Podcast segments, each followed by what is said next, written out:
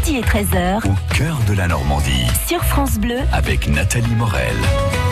Bonjour Michel de Decker. Bonjour Nathalie. S'il y a bien une chose qui n'appartient qu'à la Normandie, bah c'est le trou normand, cette recette de Calvados à prendre au cours du repas. Pour dégraisser les papilles et stimuler l'appétit, oui. Mais il y a aussi la rincette que l'on verse dans la tasse encore chaude pour la nettoyer du sucre qui pourrait y rester. Il y a la surrincette aussi, c'est la deuxième rincette pour vraiment nettoyer la tasse à fond. Et parmi les curiosités de Normandie, on n'oubliera pas la bouteille à la maîtresse. Il s'agit de grains de cassis ou de framboises mis à macérer dans du calvados et adoucis d'un sirop de sucre. Il ne faut pas oublier de dégraisser non plus.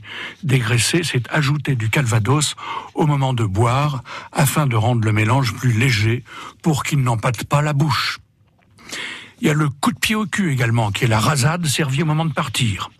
Le coup de l'étrier, c'était la rasade servie au moment où le convive était supposé prêt à monter à cheval, s'il était en état de le faire. Hein. Puis il y a la déchirante.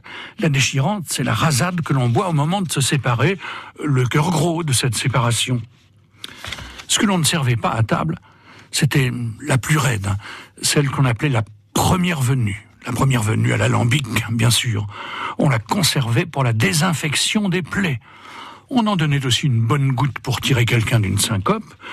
Une bonne goutte dans un bol de lait bien sucré avalé très chaud, c'était très efficace contre la grippe. Une gorgée d'eau de vie de la première venue en bain de bouche pouvait être efficace aussi pour atténuer les maux de dents. Et enfin, il n'y avait rien de tel, disait-on, que l'eau de vie très forte en friction contre les poux on évitait tout de même d'utiliser du vin d'âge à cette occasion-là. J'imagine. Merci, Michel. La curiosité de demain, vendredi, concernera la cathédrale de Rouen, qui possède ni plus ni moins sa tour Eiffel. Voilà qui nécessite quand même une petite explication que vous nous ferez euh, le plaisir de nous donner demain.